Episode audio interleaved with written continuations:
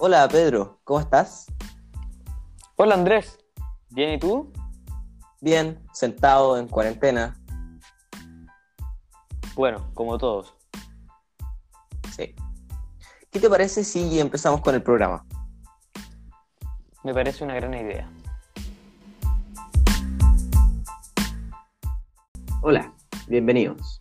Somos Andrés McKenney Y Pedro Lazo, queremos hablarles sobre un libro muy interesante, el cual fue escrito por la exitosa escritora española Laura Gallego. El libro se llama Guardianes de la Ciudadela y es un libro que es realmente bueno teniendo un 97% de reseñas positivas. La historia trata sobre una niña que decide con romper las ideologías y estructuras de su comunidad para explorar el mundo exterior, a hacer lo que más le gusta, escribir.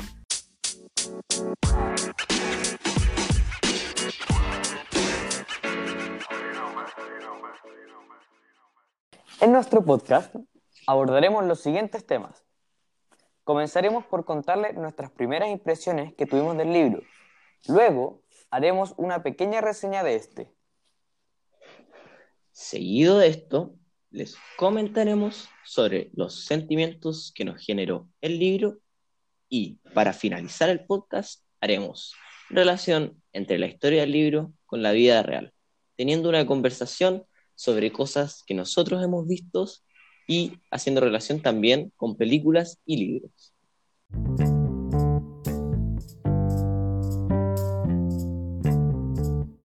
En la sección 1 comenzaremos por hablar de las primeras impresiones que el libro nos dio. Por mi parte, el libro me pareció muy interesante, ya que tenía una trama muy divertida y fácil de conectarse con ella. Debo admitir que tuve un poco de miedo cuando leía sobre estos monstruos humanos, pero a medida que me adentraba en el libro me acostumbraba a ellos y me iba interesando más más en los monstruos, tal como sucedía con Axel. Y al cabo de un tiempo me veía completamente sumergido en el libro, sintiéndome presente en el mundo creado por la autora y disfrutando mucho de la trama e historia. ¿Algo parecido, Pedro?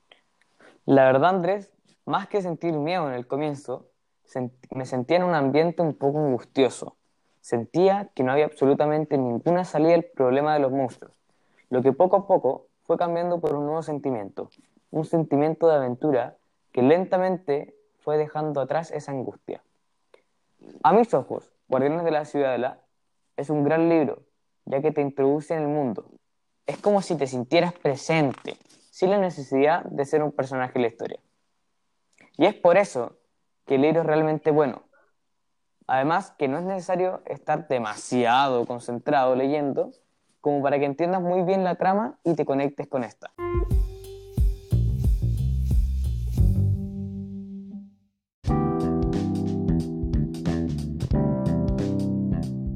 Ahora con un intermedio.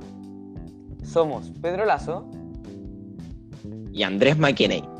Estamos hablando sobre el bestiario Axlin, relatándoles sobre la historia de una niña que decide romper las ideologías y estructuras de su comunidad para explorar el mundo exterior. Continuemos en este viaje.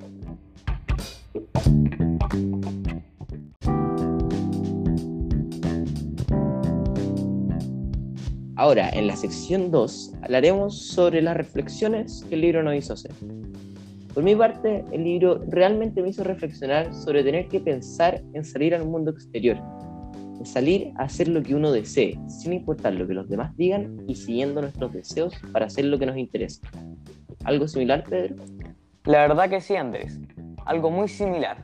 Este libro me deja pensando y normalmente suelo llegar a la misma conclusión es posible que todos te miren raro, que a todos les disguste un poco lo que estás haciendo, pero si es por una buena causa y es porque te apasiona, entonces hazlo sin pensarlo muchas veces. Opinamos igual, compañero, y eso se traspasa a la realidad. Los pensamientos de uno son los que nos deben guiar siempre.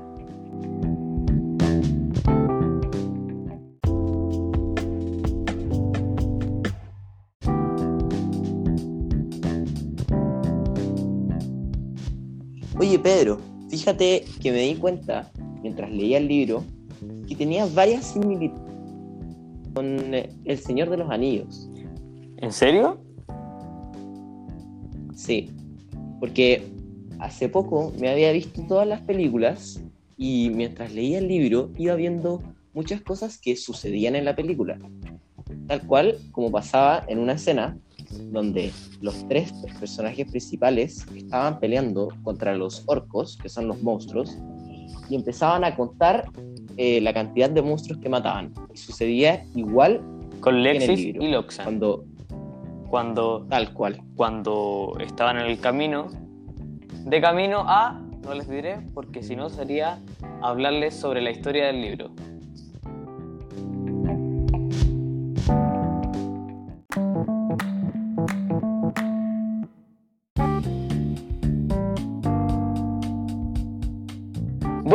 Para ya ir terminando, les deseamos un excelente día y ojalá que les haya gustado el programa. Gracias por escucharnos. Esperamos que ese asiento hubiese estado bastante cómodo. Hasta la próxima ocasión, saludos.